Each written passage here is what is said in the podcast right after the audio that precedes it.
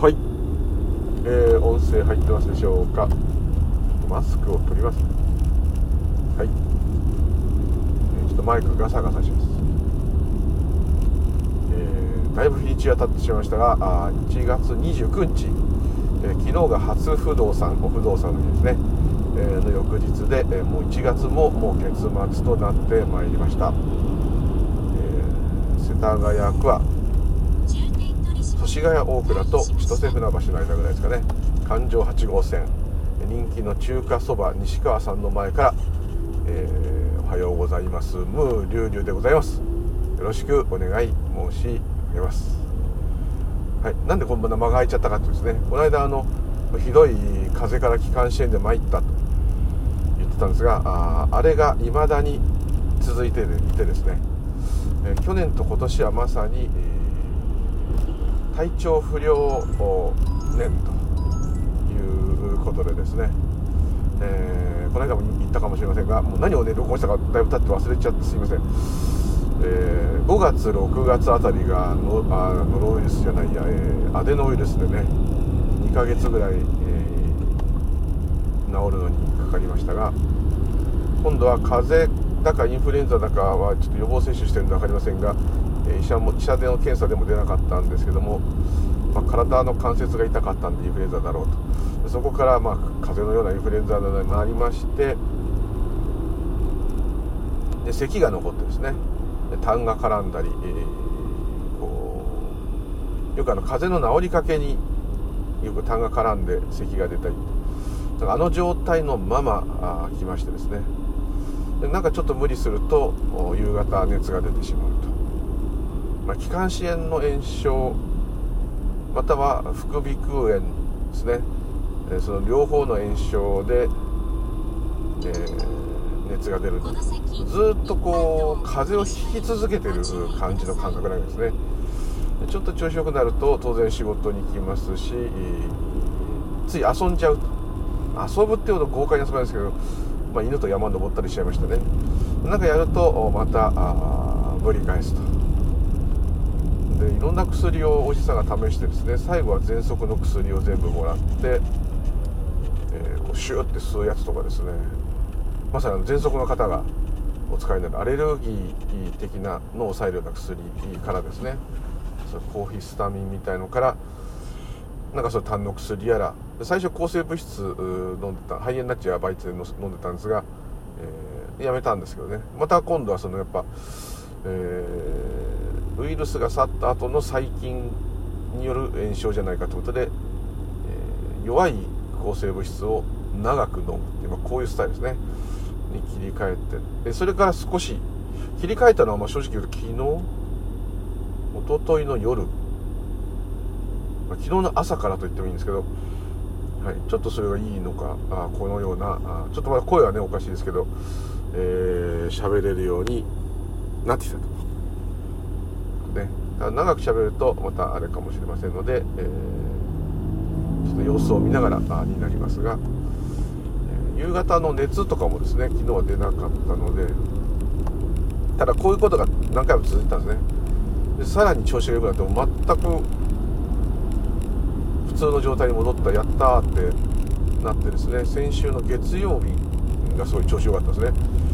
がもうあやっとやっとだよこれ長かったねと言ってですねもう床屋行ったりいろんなことやってですね、えー、日中いろんなことやって翌日仕事に行ったらガクーンとなりましたんで、えー、今日もビビっていこうと思っています、はい、そんな感じでございます。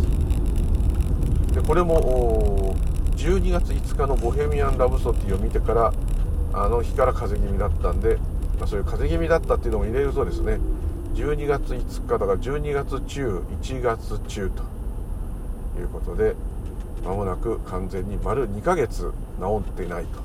寛解はしないと。半回半回ちょいぐらい。という状態でですね。残念なことに衰え衰えないのは食欲だけで、えー、食欲胃の調子もそんな悪くならないですね、まあ、もうこうで咳すると体力使うんですかね。咳したりこう痰を出したりしてると疲れるみたいでちょっと汚い話ですけどすごいお腹がすくそれそれだけでも良かったねって言われるんですけどあんまり良くないですね、はい、大して動かないのに腹は減るというね非常に分かりやすい状態でございました、はい、対してねこうスピリチュアルな話とかも特にしてもですねしようと思えばなんかできるんでしょうけどそうそれもねなんか当てつけみたいなんですけどちょっとやっぱ思ったのがあの、ちょっと友達のですね昔から仲のいい、えー、ワンちゃんを飼われてる方またそのワンちゃんそのものがですね昔犬の競技会をやってる時にもっとずっとうちよりはるかに成績の良いすごいワンちゃんだったんですね。でうちの2頭目と大体同い年ぐらいなんですけどもえ、その子がですね首のもうこちらですけど頸椎の脊髄の辺りに腫瘍ができてしまってですねそこにできてしまうとうちの親父も最後亡くなる前そうなってくるあのー、ご存知の通り腰を痛めると腰から下背中を痛めたら背中から下首を痛めたら首から下が麻痺してしまうんですね。そうなりますとね、だんだんだんだん動けなくなっていってだから今そのワンちゃんは当然首から上だけなんですね。でおそらくですねその事故とかでなった方と違うのでどんどんどんどんその脊髄の脊髄って痛いじゃないですか。その痛いっていうか痛いのの塊神経の塊じゃないですか。神経の束の塊にできてるのか多分すごい痛いんだと思うんですけどそれが巨大化していくわけですから日々痛くなっていくわけですね。痛くなっていくっていうより圧迫していくおそらく神経をもうそれがある程度破壊してしまってですね。首から下はダメと。そうすると排泄がまた難しくなるので、えー、どこの神経がどうつながってるかは分かりませんけども、えー、まあ、そういうところもおしもも大変と。で当然それを介護している飼い主さんはもう気が気じゃないと。いうことなんですね。で昨日ぐらいからですねちょっとこう噛むようになったと。噛むなんてことがありえないような犬だったのに、え、噛むようになったと。でそれはまあいろいろ融通が利かない自分で融通が利かないっていうのもあるんでしょうけどまあ痛苦しいっていうのもあるんでしょうけども、えー、そんな状況下でもですねおやつを見せれば喜ぶしご飯は完全に横になったまま横向きで完食すると。それはそれはそれは美味しそうに食べると。なのに体を動かしたりなんかすると、まあ、痛いのか怒ると、まあ、こういうことなんですけども、えー、もうお気づきにねこうスピとか仏教とかっていう方はお気づきになると思うんですけども。犬はまさに今にしかいない。今に生きている今に生きているってこともないからこそ今に生きて。いるね。飼い主さんやその話を聞いて心配する僕らは考えの世界に生きてる。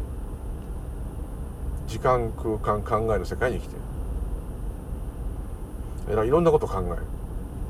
このまま首が広くなっていったら呼吸をやられてしまうと中枢のところまで神経やられてしまうと、まあ、危険なことになる。またはこのままあ小康状態が保ったとしてもこの状態のワンコも辛いでしょうしあの介護してる方の飼い主さんはこれをずっとやるのかと。今すでにもう腰痛になったり寝不足になったりかなり神経が参ってしまうっていう夜泣きするわけですね辛い辛いと言われちゃうとなだめなきゃいけない。ですね。いろんな心配がある。いろんな思い出が蘇ってきてでその子は本当にその競技会でもいろんなあ大きい決勝大会にいっぱい出たような子ですからその輝かしい、成績、そして飼い主さんと一緒に走るわけですからそのお互いに絆で結ばれたコンビネーションの素晴らしさハンドリングって言うんですけどその犬をハンドリングするお互いの絆の深い喜びですね。もう警察犬とかと同じですね、えー、そういう警察犬というか介助犬というか盲導犬というかそういうどっちかとあのー、仕事で使うというよりは趣味で使ってるんですけどもそのお互いにも喜び合う。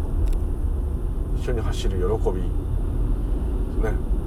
思い出がもう走馬灯のように蘇ってくる。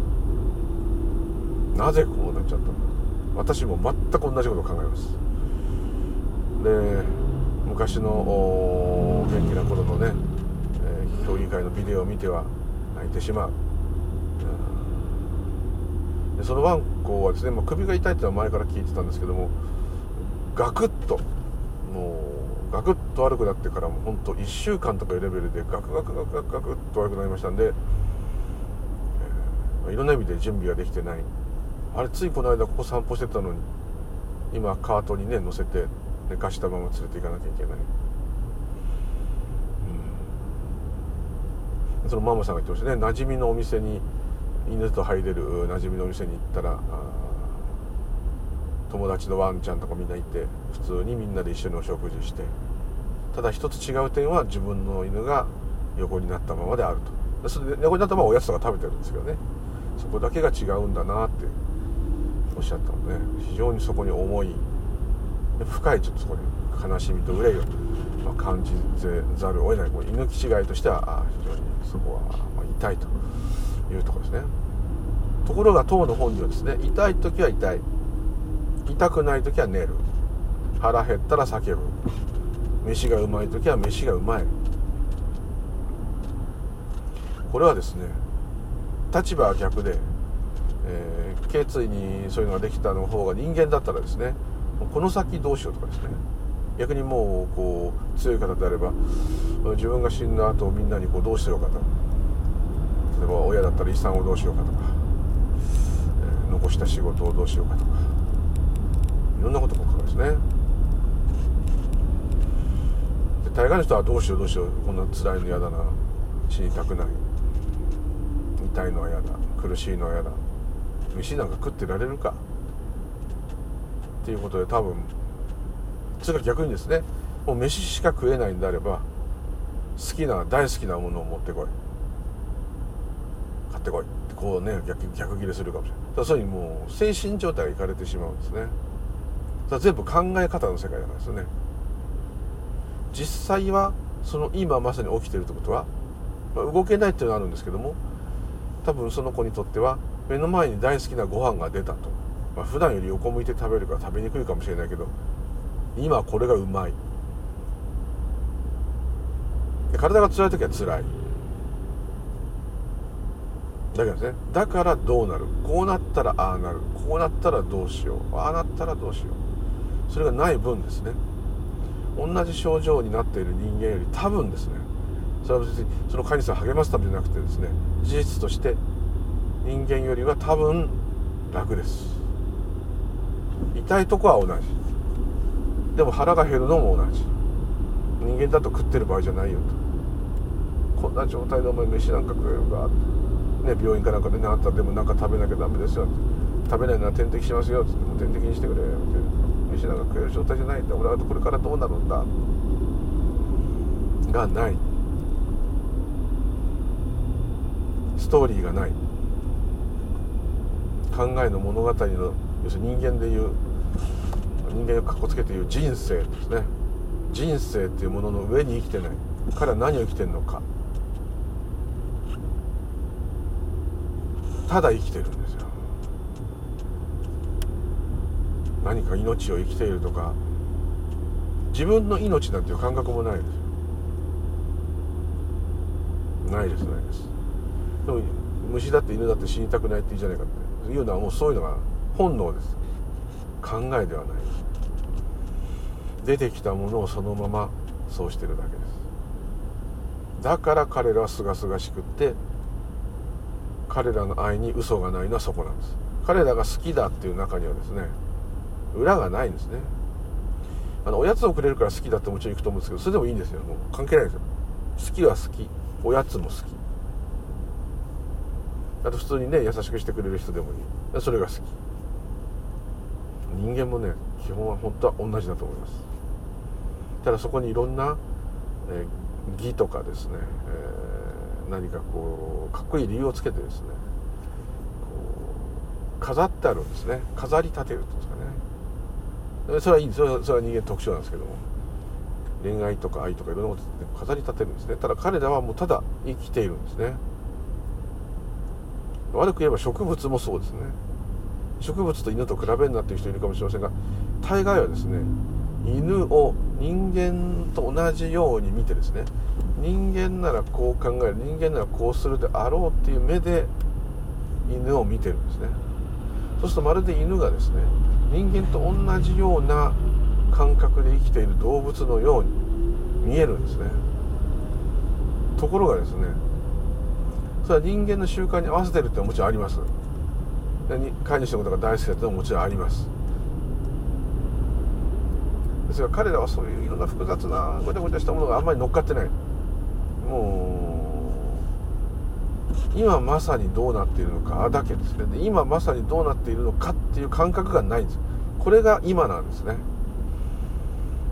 今の自分はこうだ。今の自分はこうだって言ってることはですね。それ過去なんですね。言い方がおかしいですね。今まさに自分はこうである。例えば立ち上がってる時に私は今まさに立っている。この言葉は連続性があるように見えるからあの今を指し示しているようなんですけども立っているっていう実感をした後に今私は立っているって言ってるんですね。で立ってる状態が連続してるからまさに今を表してるように見えるんですけどもそんなことないですね。立ってたって親指の根元に重心が乗ってたりかかとに乗ってたりちょっと風が吹いて服が揺れたりとかただ立ってるだけでもずっと変化してますよね。ということはまさにこの今立っているっていうことを表現することはできない。声に出した時にはもうその起きてる体感は過去になっているからですね。犬はそれ自体もないですね。植物もない、まあ、人間以外物語がないと言ってるそうなるとそういうことがもう全部関係ないんですね。そんな全部作り話で存在してないことなんですね。犬が死んだらどうしよう。犬に何かあったらどうしよう。明日この犬どうなるかな？来年は元気でいるのかな？いたらいたで介護が大変かも。とかですね。それはまだ来年になってみなきゃわからないんですね。明日になってみなきゃわからない。そうは言ったって推測しなきゃやっていけないと。それはそれそれでいいんです。それが悪いって言ってるんですね。犬とあの人間っていうこの考えの世界に生きている、えー、生き物と考えの世界じゃないところに生きている他の全ての生き物。この違いを言ってるんですね。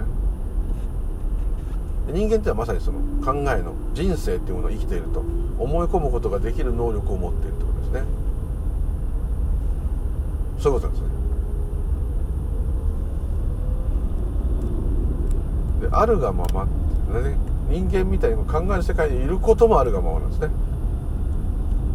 人間だけが不自然っていうことですね。そうではないですね。この不自然に見える人工的ないろんな人生を生きるっていうのが人間っていう動物の特徴なのでこれが自然ですね。人間があいろんな考えで、えー、外国同士で外交をしたりですね。自動車を作ったり家を建てたりですね。いい学校行かなきゃとかですね。彼女を作んなきゃとかね。子供を作んなきゃとか。いい学校入れなきゃとかですね。あといろんなあ物語芸術美術音楽何でもありますね。いろんなものありますけどもそれらも全部別に価値を下げてるわけじゃないんですよ。そういう人価値を下げてるっていう人がいるんですけど価値を下げるっていうのも考えなんでそういうことではないんですけども まさにそれも北風が吹いたり南風が吹いたりして、えー、それの影響によって波が起きたり木が揺れたりすることと全く同じことだということですね。もちろんそのようには取れないですよ。風が吹いて吹くっていうことも考えですから。だから考えじゃないと説明できないので使ってるだけなんですけども。ね。だって人が歩いてるのも犬が歩いてるのも猫が歩いてるのも同じはずなのに人はその頭の中で今から今通勤時間ですからね今度は歩いたらこうしようこうしようあそこでこれがあってあんなとこにあのものができたへえとか、えー、何さんに会ったらこれ話してとかずっとたまたまなんかいろんなことね音楽が流れてたりいろんなことしてると思います。それがないだけですただ歩くっていうことができてないのは人だけだと思いますね。もちろん動物もですねあの猫があの鳥を捕まえてやろうとか思ってるとします。でもですねそれは考えっていうよりはですねもうそれを取るという行為そのものと考えとか分かれてないんですね。行為そのものしかないんですね。ですので人間だけがだから人間だけが周りにこう歌を読んだりですね。過去を憂いだりですね。思い懐かしんだりすることができるんですね。未来を予測して期待したり、まあ、いろんなことがあるわけですね。もちろん犬もですね。例えば水曜日がお休みの方がいて水曜日は必ず犬とどっか出かけると覚えてると犬はそのローテーションをちゃんと覚えていて水曜日の朝はご機嫌。そういうことあります。これは想定してんじゃないの？っていうから水曜日っていうのはそれ習慣になってるだけなんですね。そこがちょっと違うんですね。そうするとなんか犬ってとかに犬とや猫と付き合っても寂しいやイルカやクジラと付き合っても寂しいやって言う人がいるかもしれませんけどそれもこそがまた考えですね。いらぬ苦労を作りたがる。ね。あと非常に危険なスペクタクルの映画とかですね。すごく悲しい、残酷な映画とかですね。あとホラーとかですね。大好きですよね。ゾンビも大好き。ですけど、え、まあ、映画だから平気なんですけども映画だとしてもですよ。まっとう自分たちが草食動物だったらとしたらですよ。肉食動物が草食動物を捉えて食ってるシーンばっか見てたら多分怖くて気が狂いますよね。人間が人間を本当に殺しているドキュメンタリー。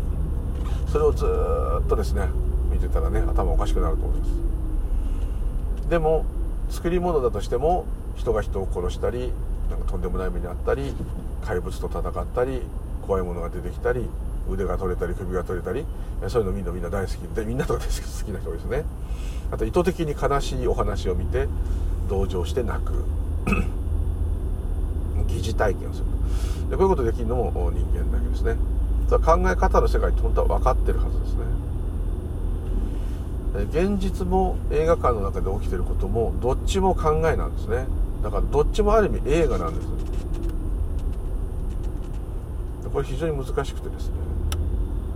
この現実の映画を作っているものが自我なので自我でしか私も今喋ってません。自我でしかものを判断できないですね。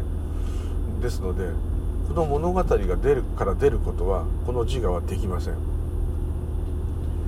夢を見ないで寝てる時ってよく言いますけど夢を全く見ないで寝てる時無ですね。完全無。それかもう寝ぼけたら夢見たら頭動いてますから、えー、自我が活動している。ですね。五感からできる五運って言います。五運からできるこのいろんな、ね、聞こえたり見えたり味わったり触れたり。この体の五感から感じて情報が入ってきてキャッチしてそれによってそれを自分が感じているなあって言った瞬間にその自分っていうのがストンと生まれてくると。で自分が聞いている自分が見ている自分が喋っている自分が食べていると、まあ、このようなすごく、まあ、こういう話ですから意図的に言えばそういう錯覚がずっと起きてるんですね。錯覚の中で生きてるんですね。ただ錯覚っていうと価値がないっていうんですけどそこがまたまた問題で。こんなこと言っちゃったらね全部価値がないってことですよ。自分が寝ないで頑張って努力したことも全部意味がないと。いうことになっちゃうんです。本質的にはそうでしょっていう人いるんですけどもそれは本質的には何の意味もないんですからもうこの話すこともないし悟りだろうが何だろうが何の関係もないです仏教も関係なければアメリカも日本も何の関係もないです。だって無ですから。そこをが本質ではあったとしてもですよ。それ話してもしょうがないんですね。でお話っていうのは全部これは物語考えの世界のお話なんでここで話すしかないんですね。お話っていうのは考えを話すことなんですね。ですので実在してないことを話してるわけですね。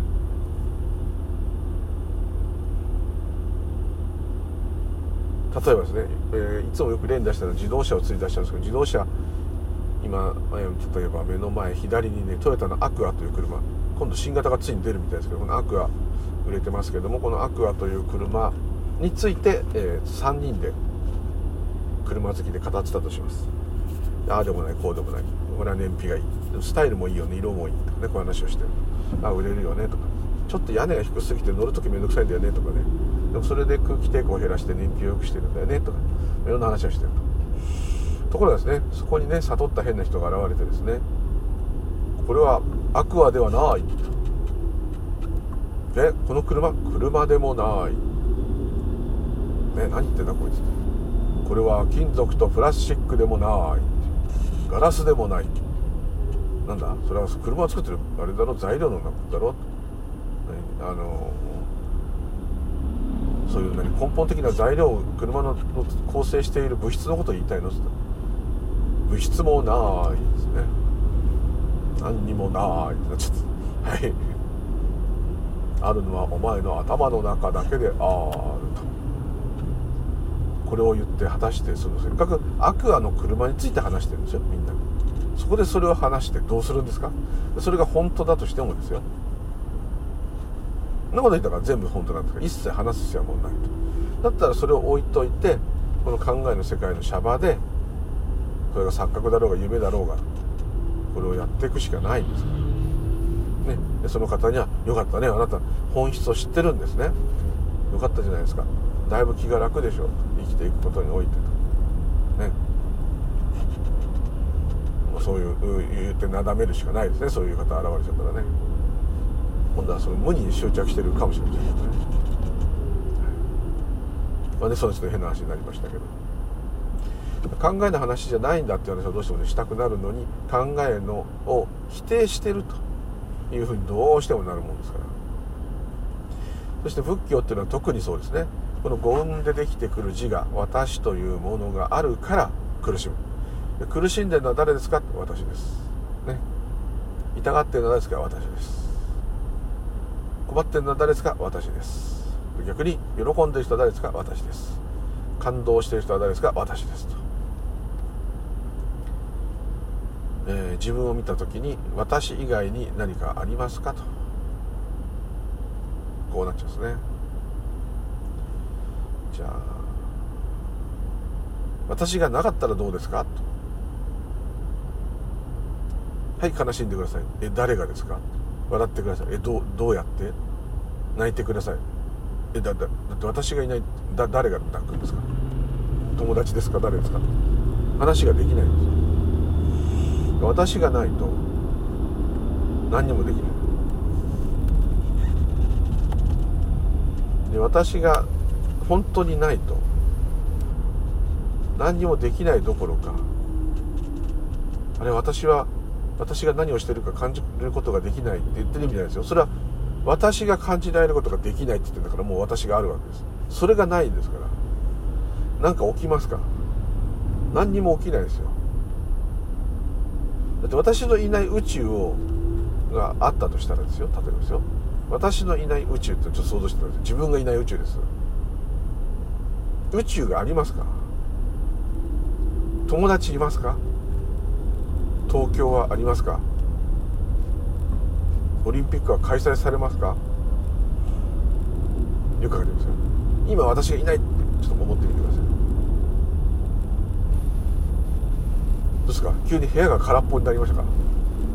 電車に乗ってる方であれば座ってる自分の座ってるところの椅子だけが空間になっちゃいましたか？それともこれら宇宙世界人生通勤中であれば通勤しているもの自体が消えてしまったら根こそぎ世界が消えちゃうんじゃないでしょうか。ですか？いや俺が死んだっていや俺が死んだってか私が消えたってアメリカ合衆国はあるだろうっていう人がいるとします。誰がそれ気が付くんですか？あなたがいないのにアメリカ合衆国が今あるかないか。誰がそれをいないあなたに教えることができるんですか？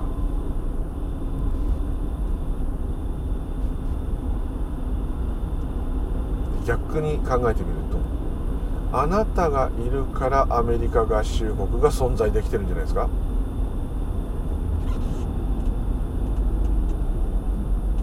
私がいるから目の前のアクアが存在できてるんじゃないですかね。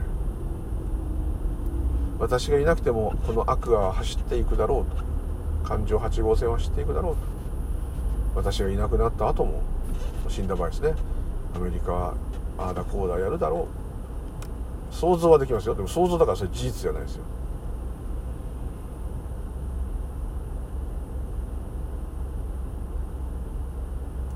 でただ自分以外の人が亡くなった場合はこう見ます。その人だけがいなくなって世界はそのまま残っている。だけどそその知ってる方が亡くなったっていういなくなったっていうことはあなたの中で起きてることですね。同時にそれを見てる他人がいたとしてもですね。とりあえず同時にそれを体験している他人を見ているのもあなたですよね。あなたの目玉あなたの耳でしかそれを見たり聞いたりできてないんです。できたことは一回もないです。っていうことはそれから幼い時。非常に自我が弱いですね。小さい時。昔だから記憶が浅いんじゃなくてだって途中から自我が出てきたらちょっと昔のことのをしっかり覚えてますよね年取っても。最近のこと全部忘れちゃうけど。おっさんなんで全部忘れちゃうんですけど。ちょっと前のことはね覚えてるんですね。ちょうど自我ができた頃っていうんですかね。一番頭も切れるし、えその頃だと思うんですよね。のことよく覚えてて昔の歌なんか歌える。今の歌のが覚えようと思えないと覚えられない。こうですねだけどもっとちっちゃい時になっちゃうとスポット的な記憶がある人はいろいろいるんですよ。生まれる時のねそのお母さんが出てくる時の苦しみまで覚えてる方とかもいるんですけどそういう体にグッと残った体験みたいなのは残ってる。また意味が分かんない。赤ちゃんだから意味が分かんないから見えてるものが一切何だか分からない。分かんなかったとしても見えた映像がそのまま記憶に残っていればそれを今思い出せればこれはこういうことを見ていたのかと言えるかもしれない。非常に記憶が浅い。少ない。なんでですか？肉体はあるけれども自分がまだ完全にできてないからなんですね。よく物心がついてからとかやっとこれが自分のおもちゃだって分かってからすごい大事にしてたぬいぐるみがあるんだよねとかですねやっと自分のおもちゃだと分かるようになってからとか自然に言ってるんですねだそれが分かる前は自分っていうものがですねまだあやふやなんですね。ということは自分っていうものは作られてできてきた考えの親分なんですね。それを般若心経で言ってるんですね。あまたアクアが前に来ましたね。なんか急にアクアに親近感が湧いてる。そういうことなんですね。非常に不思議なものなんですねこの私っていうのはどうやらこの人間的ものをこうやって見るとみんなこの私っていうのが生きてる、まあ、まさに、えー、私というのが人間という生物の特徴中の特徴と言っていいといいと思いますちょっとトンネルでね音がうるさいとすいません。そうですね毎回同じ話で結局なっちゃうん。ですけど、まあ、どうしてもここが焦点でなってしまうので自分っていうこの私っていうのは何かっていうやっぱここにもやっぱりどうしても心理学でも何でも全部いくんですね。でここが解決すればですね、えー、これが解決したからって借金がなくなるわけじゃないんですけどでもとりあえずご納得するってことなんですね。ご納得してこの自我が納得してたら自我ですね所詮自我なんですけど所詮ちゃ自我なんですけどとりあえずなるほどこういうことなのかっていうのが分かればですねだいぶいろんなことがまあしゃあないなというふうにできるのかなと思います先ほどのワンちゃん見ててもそうですね。痛い時は痛い。それはしょうがない。苦しい時は苦しい。そこはまあワンちゃんでも逃れられない。だけどもこれからどうなる？飯なんか食ってる場合じゃない。にはならない。今飯がうまい。今首が痛い。今ママに抱っこされたい。ここです。そこだけに死ぬという概念がないですから。さらに楽ですね、や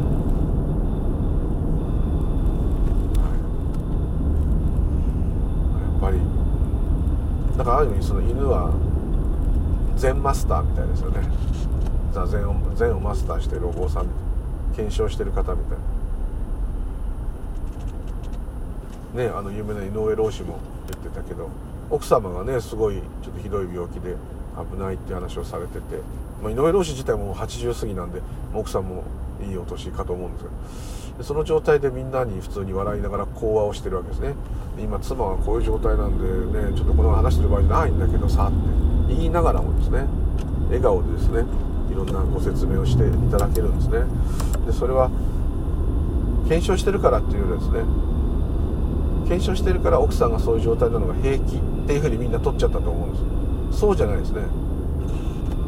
確かに井上老師に生きてるってことと死んでるってことの違いは何ですかってある方が聞いてるシーンがあってそこで老子が目の前でのお茶を飲んだんですね。お茶を飲む前とお茶を飲んだ後だ。これと生まれてることと生きてることと死ぬことは全く同じこと。大したことじゃない。ただ変化が大きいからびっくりするんだと。特に他人の死を見た時。それだけ。で言われたんでそことくっつけて考えるとあ奥様のあれもね平気なんだと。要するに今まさに心配しても考えなんで、えー、しょうがないと。で今講話をしなきゃいけないんだから講話に全てを注ぐんだと。こっちに、ね、なってるとはみんな思っちゃって私もちょっと思ったんですけどもそうじゃないって多分ロシア言うと思いますね。もしそこで急にね奥さんがかわいそうになってすいませんちょっと妻が心配なんでね今日はちょっと中止させていただいて妻のところへ行きますと。いう気持ちが井上老師の中で湧いたとしたら老師は迷わずですねそのようなことを言ってその場を去ると思います。あとは本当はそうしたいんだけども自分はお坊さんという職業をしているわけですからしかも講話という形で皆さんが集まってるわけですから妻が心配でもですねそれを見せないように我慢して、えー、しっかり講話をするということをしているのかもしれません。それでは全く普通の人と同じじゃないかとみんな言うと思います。全く普通の人と同じです。こういうことだと思います。例えばですね南風が吹いている。風速10メートルの南風が今吹いている。ね。します。でこの風速10メートルの南風さんという、まあ、人みたいに分けているとですね人さんは自分がどのような影響を受けてどう発生してどう吹いてるかなんて気にしてません。で、えー、逆にもし南風さんがいや俺はちょっと北風さんに当ててもらってねちょっと方角を変えたいんだよとそんなこと思わないでしょうけど、まあ、思ったとして、えー、なったらそそういう風が吹いたらそのそっちへ北風の影響を受けた方へ吹いていくでしょう。ある意味やなあの風でどっちに流れるか分かんない柳の葉葉と枝と同じということですね。井上老師もそうだということです。ねでそうだということが分かっているということです。分かっているのは自我ですけども。ですので、えー、どうなるか分からないということですね。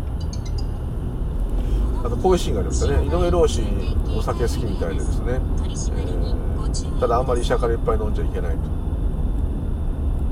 言われてるからあやっぱ和尚さんぐらいになると次回の飲み会はもうほとんど飲まないんですか？って聞いたらそれは分かんないねって言ったらみんな笑ったんですよ。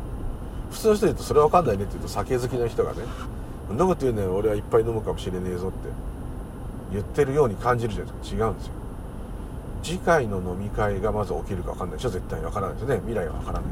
未来の話してるわけですからでその飲み会の時に井上老師がどういう風に酒を飲みたいと思うかはその時になってみなきゃ分かんないじゃないですか。どんな真面目な人だって急に焼け酒飲むかもしれないじゃないですか。逆にいや俺はもう酒は飲まんっつって飲まないかもしれないじゃないですか。それはその時の何が出てくるかで分からない。それ普通にですね。いや何が出るから分かんないからそれは分からないねって言ったんですね。みんななんとかゲラゲラ笑ったんですけど結構これは実は深くてですね。まあ、それじゃ風任せじゃないかって言うんだけど風任せじゃない人がいないんですね。自分は酒飲みたかったけど我慢したんだぜっていう人がいたんです。これは風任せじゃねえと。自分の酒を飲みたいという欲望を自分の根性で抑えたと思うんですけど根性で抑えることが出てきたんでしょ?って言われちゃうかもしれない。そうすると「いやそうえっ?」ってだからなんだかお酒をね我慢する努力をするっていう根性が現れてきたんでしょって言われちゃったらもうえー、それじゃあ何にもする？意味がないじゃん何にもする意味がないってことが今現れたんでしょ。こちらの言葉にを縁にして縁起にして反応したんでしょ。そんなバカな話があるかと今度は思ったでしょ。だったらバカな話だから聞かなければいい。以上あでも聞きたいと思います。っていう気持ちがまた湧いたんだね。じゃあ話そうか、まあ、こうちょっとね極端に言うとねこういう感じですね。だからもともと出るものはもう出るんですね。どんな誠実にしててもすごいエッチなこと考えちゃったりね。あれを盗んでやろうとかね。やんないんですよ。実際やんなくてもそういうことが浮かぶことってありますよね。浮かんだことを人は否定しますね。こんな悪いこと考えちゃいけない。こんなやらしいこと考えちゃいけないとかね。でももう出ちゃったんですよ。それは。すっごい大事なね。席なのに。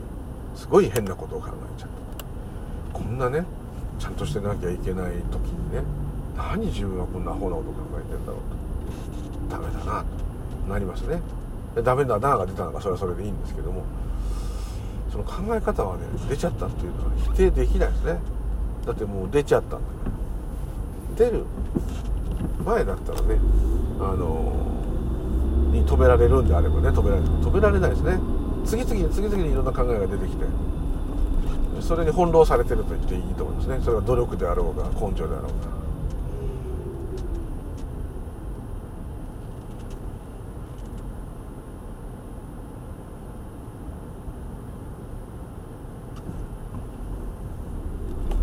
そうなんですね、えー、ですんでちょっと車を待ちました出るんですねあとよくひらめくなんていうのはまさにそうですね。あそうだあれ持ってかなきゃって思い出してよかったとかいうこと多々あると思うんですけど私はしょっちゅう忘れるがあるんですね。あ鍵持たなきゃそうだ鍵鍵。ラッキー。本当ラッキーですよ。自分で努力して思い出したりないですもん。ポーンと頭にそれが出てくる。だから忘れ物しないです。なんてねよかったとか、もう心底思う時あります。本当もうさっきあぶギリギリで生きてるんで。はい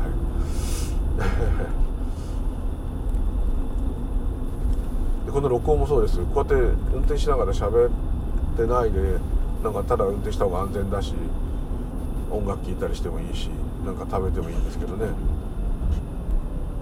話したくなるわけです。でちょっとねずっとねあの風邪でダメでした。でこれでまた悪くなると困っちゃうけど。だけどもそういうのが湧いてきてやると思うんですよね。今日あれ食べようとか。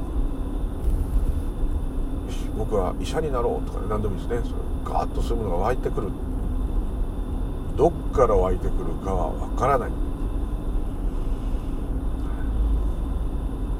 不思議なんですよね。ちょっと考え方の話から飛んでしまいましたけど。その井上老師の言ってるいろんな簡単に言ってる一言が実は激重なんですね。で老子自体ももうねそれが当たり前なんであんまり力が抜けてるということですね。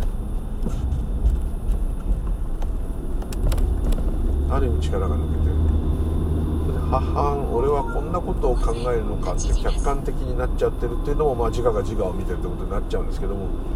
でもですねそれでもまあまああの何、ー、て言うんでしたっけ？あの一歩離れて自分を見ること何て言うんでしたっけ、えー、俯瞰俯瞰する？俯瞰してるような感じにはなってるかもしれませんけども、まあ、それも考えで考えなんですけども。だとしてもですね何て言うんですかね。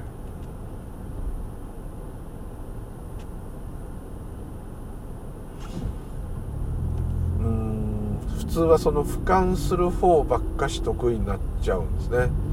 そうするとですね自我が自我を見ているわけですからあ今俺こんなこと思ってるんだへえ俺ってこうなんだへえ今ってここう自分を観察する、まあ、これでもいいんですけどもこれがずっと癖になるとですね2人自分がいるっていうような状態になってしまうんですね。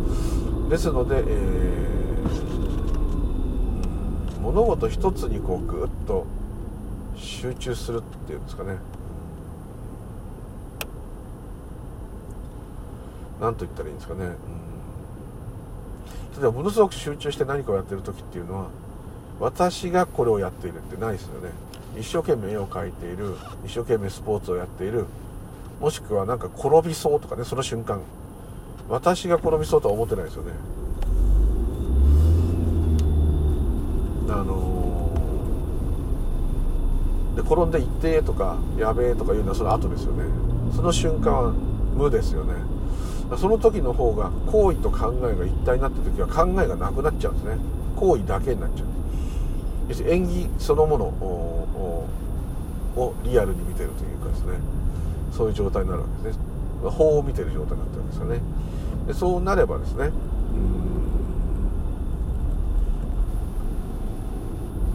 本当の今がに近いと思うんですね。でそれが完全に分かって俯瞰するっていうのはあのいいのかなと。俯瞰するっていうか普通に自我がいる状態にどんな老子だってなりますから。それはあねあこういうの出たか。とえ、ああここで酒頼んじゃった。ははと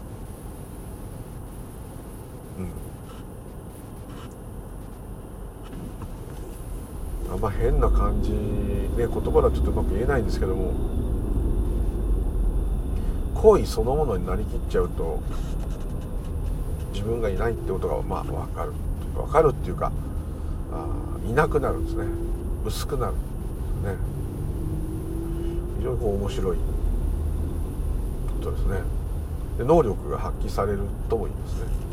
はい。で最大の能力を発揮する時例えばスケートのえっとスケートの高橋大輔さんがあの5位になった最後のオリンピックの時滑り始めから最後まで記憶が全くないと言ってました。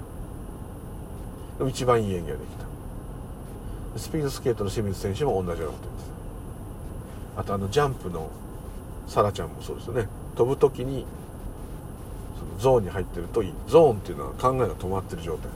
そうすると体がすごく自然に動く。っていうことですね。あとレスリングの吉田さんもあの何大会から金メダル取った時も何試合目からはもう全く記憶がない。誰が自分が戦っているっていう概念がない。その時にものすごい技が出て体が夢のように動く、はい、やっぱ考えがないので出てくるものそのものを表現してるって状ですかね。芸術家もそうかもしれないですね。演奏とか絵とか彫刻とかもその本当のゾーンに入ってるその私が彫っている私が描いている私が演奏しているがない時。ただ彫っているただ描いているただ演奏しているになった時。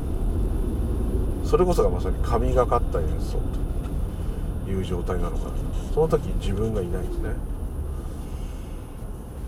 で自分がいない方がいいんじゃんってなっちゃうんですけど自分がいない方がいいんじゃんってなっちゃうんですけどもその自分がいない時は素晴らしい演奏してるっていうのは後になってしか分かりませんね。試合が終わってみたら金メダルをもらってたっていうことですよね。演奏会が終わってみたらみんながものすごい拍手をしている。私全然覚えてない。後で録音したの聞き直したりしてるんですね。バイオリニストとかも分かんなくなっちゃって後で聞いてこれ私が弾いてんのうまくないって自分で言ってる人いましたからね。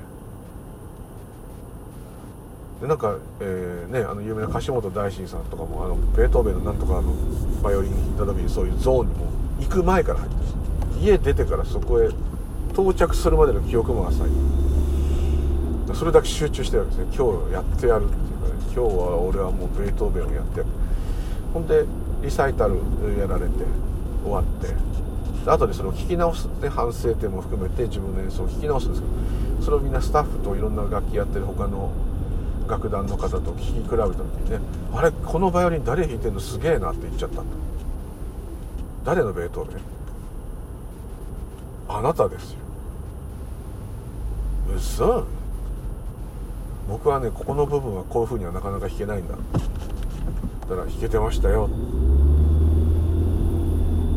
何にも俺覚えてないんだ。お客さんの反応良かった。あそう。そこまでいっちゃうんです。ある意味これ禅情座禅でいう禅情になってるんですね。でその時のことを思い出しながら聞くとまたいいとかねよく言いますから。ほんでやっぱり天才バイオリニストでらっしゃる今もねウィンフィルハーモニーのコンサートマスターですけどそういう状態なのかなと思いますねただまあ井上老師言わせるとそれもね樫本大臣さんの努力っていうよりはそういうことが演技したということなんですねすごい演技を持っているで運が悪い人は俺はもう6年演技を持ってね寂しい人生だぜってなっちゃいますけどね私はそれ聞いた時そうなっちゃいましたねなんだじゃあ俺は天才じゃないからダメってことって言ったらそうだって言われちゃってね。でも天才じゃないから天才を作り上げてんだぞ、寂しい励ましね。私のようなものがいるから立派な人が存在できるんですね。比較の世界ですから考え方。で考え方の世界離れちゃえば天才も天才じゃないもないんで何の関係もない。今ので十分100点満点なんだっていろいろこう言ってくれるんですけどもどうもね励ましに聞こえない。微妙ですね。うん。うまくまとめ込まれちゃってんのか褒められてんのか言いくるめられちゃってんのかわかんないですけどまあ言いくるめられちゃってんでしょうけど、はい、確かに宇宙的に言えば意味がないんだからどんな存在もそれはそれで100点満点。ね。なかなかでも考える世界では天才バイオリニストと私と比べた場合、えー、天と地の違いが出ちゃうのは考え方の世界だけだと。そんなものは存在しないんだと。あるがままの世界じゃないんだと。いくら言われてもですね。なかなかそうはいかない。運がいい人悪い人がいるじゃないかと。言いたくなっちゃうんですね、はい、そんな考え方の世界にどっぷりのムーリュウリュウでございました。また同じような話申し訳ございません。今日もどうもありがとうございました。またよろしくお願い申し上げます。では失礼いたします。ムーリュウリュウでございました。ありがとうございます。